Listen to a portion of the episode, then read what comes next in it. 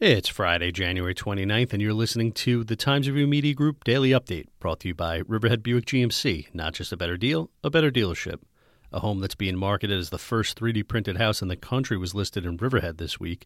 The 1,400 square foot, three bedroom Millbrook Lane home is to be built in large part through robotic technology and is listed for $300,000 by Stephen King of Realty Connect USA.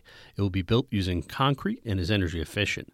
The house, which also features a two and a half car detached garage, will be built by SQ4D Inc., a 3D home design firm in Patchogue.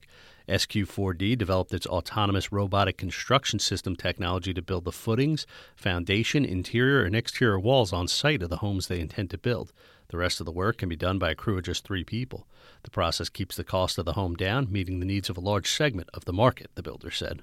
Fatalities at nursing homes across New York due to COVID 19 were undercounted by as much as 50%, as residents who died at hospitals were not included in that data, according to a report released Thursday by New York Attorney General Letitia James.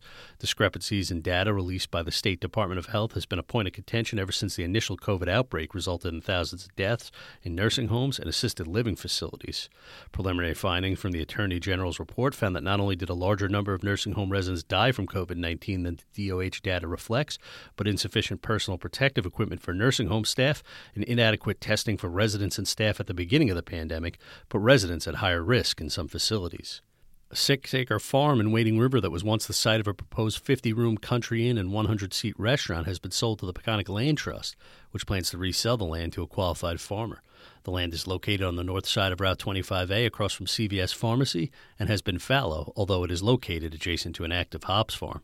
In the rush toward more renewable energy, companies are also readying proposals for energy storage projects to address the intermittency of solar and wind production.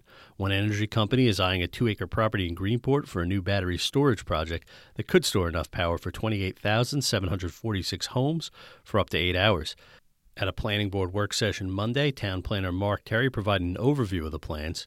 In a report, he's noted that the property is located within an environmentally sensitive area that's also listed on the town's Community Preservation Plan, Suffolk County Master List, and 2016 New York State Open Space Plan. Expect mostly sunny skies and wind today with a high temperature of about 21 degrees, according to the National Weather Service. The low night will be around 13. The cold weather will continue into the weekend with snow in the forecast for early next week. I'm Grant Parpan, and that's our update for Friday. Check back for more news throughout the weekend.